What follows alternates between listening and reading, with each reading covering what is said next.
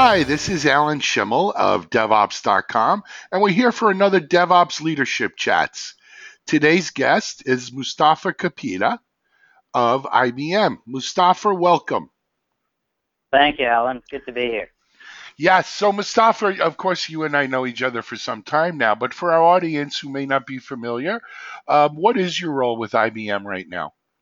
Sure. I am the service line leader for our DevOps consulting practice. And a great job you do of it. I, have seen you in action. Thank so you. Happy to be here. So happy to have you here, Mustafa.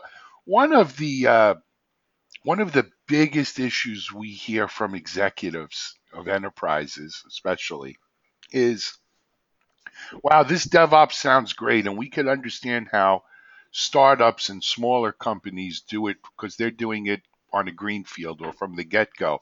But how do I turn the ship here? How do I get started in DevOps? How do we lead the transformation, if you will? Yeah. Uh, you know, Alan, that's a great question. In fact, that is probably the most popular question we get asked from our clients. You know, DevOps um, has so many arms and legs. It is so hairy, and it, it is such a big topic. Um, getting started is hard, and where to get started um, to get the biggest bang for the buck is even harder yet. And and that's where we start bringing in something that we call a value stream mapping exercise, and that really helps our executives figure out, you know, what does my end-to-end picture look like? What are my bottlenecks? What are my low-hanging fruit? And probably it's one of the most important um, outputs of the exercises is is what are my metrics, right? Um, what is it that I can improve through using DevOps? Yep, and and Mustafa, of course, you know I I've seen you talk about this, and and you have developed a whole workshop around this value stream method. That's correct. And um, recently we were out at uh, our DevOps Connect CD Summit event in Southern California, and you had an opportunity to actually do this live right on a whiteboard, no slides or anything, that right on correct. a whiteboard with the audience. And I'm actually going to try to embed the video of that along with this podcast on our DevOps.com page. But why don't you kind of walk our audience, if you will, through a and again, we don't have a lot of time, but let's walk them through a little bit about what you do in this kind of workshop. Yeah. Well, first of all, thank you, Alan. Thank you for inviting me to the summit. It was it was actually great to catch up with you, and more importantly, um, it was it was great to be there and, and present the value stream mapping exercise. Uh, but to answer to answer your question, what we start off with in the value stream mapping exercise is just ask the audience or ask our clients, how do you do things today? How do you set up a development environment? How do you move code from point A to point B? Who does it? How many people does it do? What kind of tools do you use? How long does it take? What processes do you do? Um, and depending on how much time we have with our clients, we can go very deep. Or in the in the summit itself, we were very high level since we only had an hour and a half.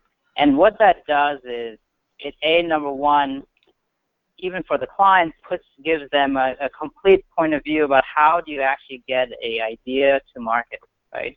From the time development teams start coding to the time that actually code reaches the end customer, or as we say, moves into production. And it is in many ways a simply a conversation.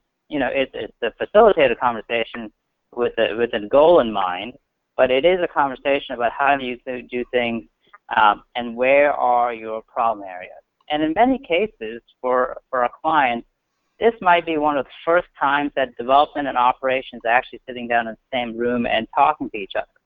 Right? In many cases, operations gives development an environment, and then development team has to go in and do their own stuff to get the environment ready to uh, to get it uh, to be ready for developers to start using it. So a value stream mapping exercise in many ways is the first time that they're starting collaborating on on the big picture. And that's what DevOps is all about. It's about getting the dev and ops team together. Yep. And, and Mustafa, you know, typically when you're doing these in the field with real live, you know, enterprise customers you're dealing with, what what is kind of the what's the feedback from the executives that you're you know working with? um, so the t- two that come to mind is number one, most executives are amazed at how long it actually takes them to develop code um, and actually bring it out to the market, right? It is not uncommon in a large enterprise for the entire life cycle, from the time a idea has been generated and approved to the time the idea actually meets the customer or the end user. It could be as much as 300 days. We were at a bank in which it took them almost um, 390 days to get some type of a release out to the client. So, so number one is first just um, they they are surprised at how long it takes. Uh, number two is just the honest dialogue that they can generate, not just with us, but more importantly within their own team, is probably the most valuable piece of that exercise. Yep, agreed. And Mustafa, I know some people are listening and they're saying, oh, great, here's an IBM services guy who's going to be pushing us to buy IBM product software. But the fact is, or maybe it's not the fact, it's my understanding the fact is that that's not the case in, in this exercise, in these kinds of uh, engagements that you work in, correct? Yeah, definitely not. In fact, a lot of, in fact, I would say close to 99% of the time, maybe even 100% of the time, we rarely talk about IBM tools um, or any sets of tools for that matter. It doesn't matter uh, if it's open source, if it's proprietary. For the exercise is more about understanding the current process and the current pain points. Um, so it has nothing to do with IBM or its sets of tools, but more about clients understanding the end-to-end workflow. Yep. And and so Mustafa, let me throw something else at you. I'm gonna throw the big C word out there, culture. Right? How because that's the other thing we hear from execs, correct? Right? How do I yeah. change my yeah. culture? So everyone talks about this DevOps thing being a cultural sort of uh, leadership thing. Yeah. How do I yeah. do that? What what do you do? Uh, do you do anything around the culture as part of this exercise? We do, we do. Uh, so you know, cultural behavioral changes, as what we call it here, um, is a big part of this exercise. Part of it is, as I mentioned earlier, is people sitting down and talking and sitting down in the same room and talking about the end-to-end workflow. Uh, but the larger question is, uh, a lot of the cultural change happens is as you go through the transformation journey together, right? So instead of just the operations team doing their piece and development team doing their piece, um, when we start putting solutions together for our clients, we bring both these teams together and build a solution together that both of them can support. And that is where the cultural and behavior change starts happening, not just from what they're doing, but how they're doing it, how they're communicating.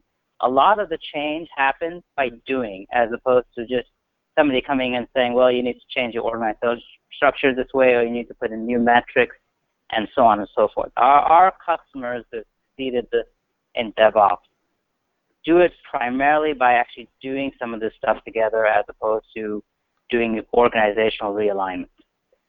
Makes sense. So, Mustafa, my next question to you is sort of the classic consultant's dilemma, right?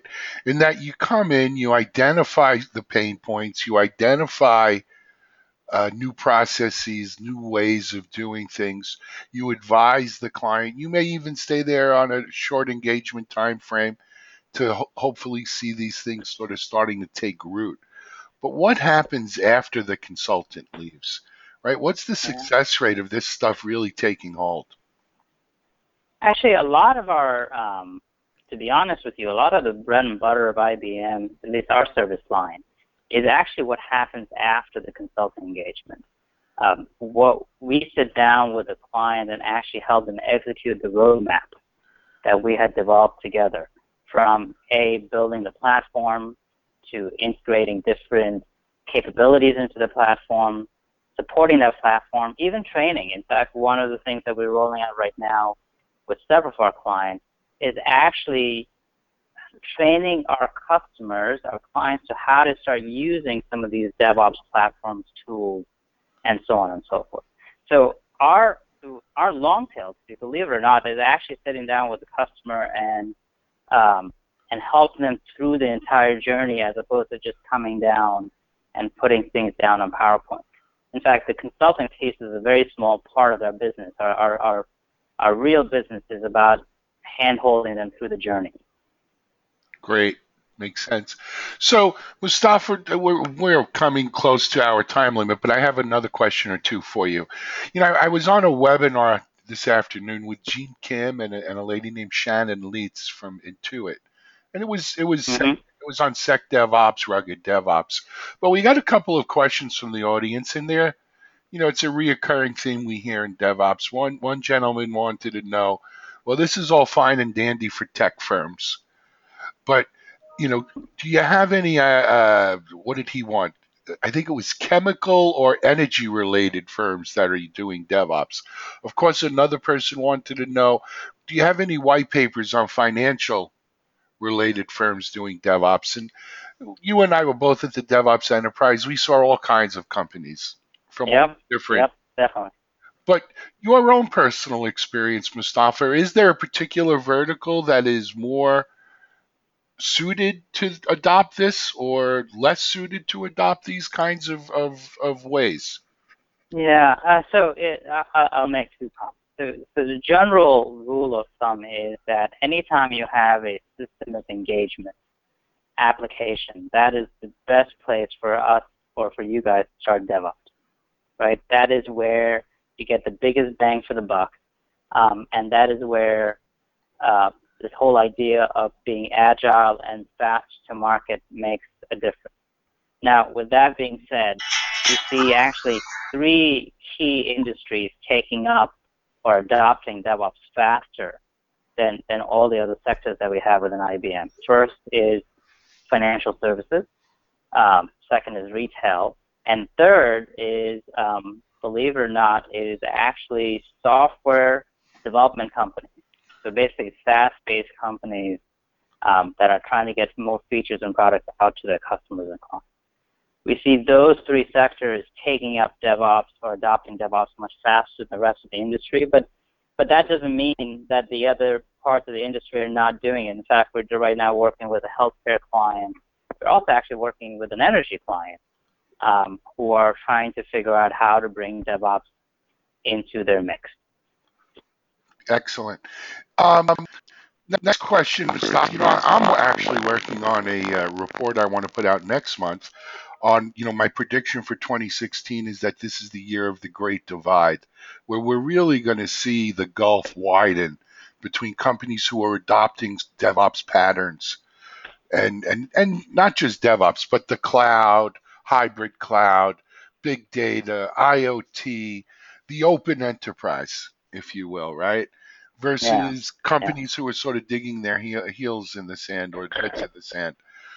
Do you what what do you, do you think this is the year we see this sort of real gulf start opening up, or will old style companies skate by still? You know, I actually think that um, I, I, I, I unfortunately think it's more of the former, uh, sorry, more of the latter than the former. I think some companies, especially in traditional industries, are still going to be, um, are still going to stick to their guns, so to speak, and think DevOps is just a fad. Um, but then the industries that I just talked about, I think those is where uh, the gulf between the doers and the not doers is going to start widening, right? So especially when you get a retailer who can now push out new enhancements to their e-commerce website, we'll definitely see um, them picking up the benefits of DevOps as opposed to somebody else who just chooses not to do it. I, I think that's what, that's where it's going to happen this year, or I should say next year, and then if that does happen, 2017 becomes a really interesting year because then that's when everybody starts to catch up. Um, a lot of our customers are, are trying to get on the ground in 2016, so they're not in that shape in 2017. I think otherwise it could be, you know, fatal for their business. Mustafa, one last question, and I, I usually ask all my guests on the podcast this to end, and we'll let you go. For our leaders out there who are wanting to maybe, you know, dive deeper into DevOps or just want to lead the transformation at their organization, if you had to pick one book for them to read, what what book would it be? Ooh, that that is a very tough question. Um, there is actually a book called um, Competing Against Time. It is. It was published in, uh, I believe, 1970s by a by a managing partner at Bain, and it really. And while it doesn't talk about um, software development or application lifecycle, it really uh, talks about how you can start thinking about time as an element of competition and what other companies are doing or have done in the past to actually um, to help to actually use time to kind of gain not just an advantage but almost a inhuman advantage over companies, right? So Toyota comes in mind, um, Dell comes in mind. Uh, th- this idea about DevOps is not a new idea; it's just new to IT. But um, the idea about shrinking time has been around for, for quite some time. And I, and I really like that book because it kind of, a lot of the principles that we talk about now in software development um, can be found in that book in, in, in examples outside of IT and in other industries. Fantastic. That's a new one to our book list and great suggestion. It just goes to show what's old is new and some things never go out of style, right? Anyway. That is correct. Mustafa, we're over our time. I apologize. It's hard to do these things in 12 minutes. I apologize. But um, thank you so much for appearing on, on this episode of DevOps Chats. And um, thank you so much for helping us, uh, whether it be at CD Summit or DevOps Enterprise Summit or at so many locations we run into each other. Or Perfect. Not to mention writing for us here at DevOps.com. Thank you, Alan. You've always been generous. So I appreciate that. Uh, I also, if if I have a few seconds, just Sure. make another offer to all your audience. So, um, two, three things actually. So this value stream mapping exercise that we're talking about, in many cases, we'll actually do it for free for some of our clients. Um, so you guys can can uh, reach out to me, um, and Alan, I'll do. You have my contact. Yes, we'll put we'll put it in the there. podcast. Um, so that's number one. Second is we have this huge, uh, we have this IBM conference called Interconnect, and which is in Las Vegas. It's on 221 to 225. It's a great way to learn about DevOps. Um, I will be you know, there, Last year we had 300. Perfect. Yes. Um, and the last thing, if, I, if I'm not running out of time, is if you guys can't wait till Interconnect, I actually publish a monthly newsletter. And if you can just email me, I'll be more than happy to put you on that newsletter. What's the email, Mustafa?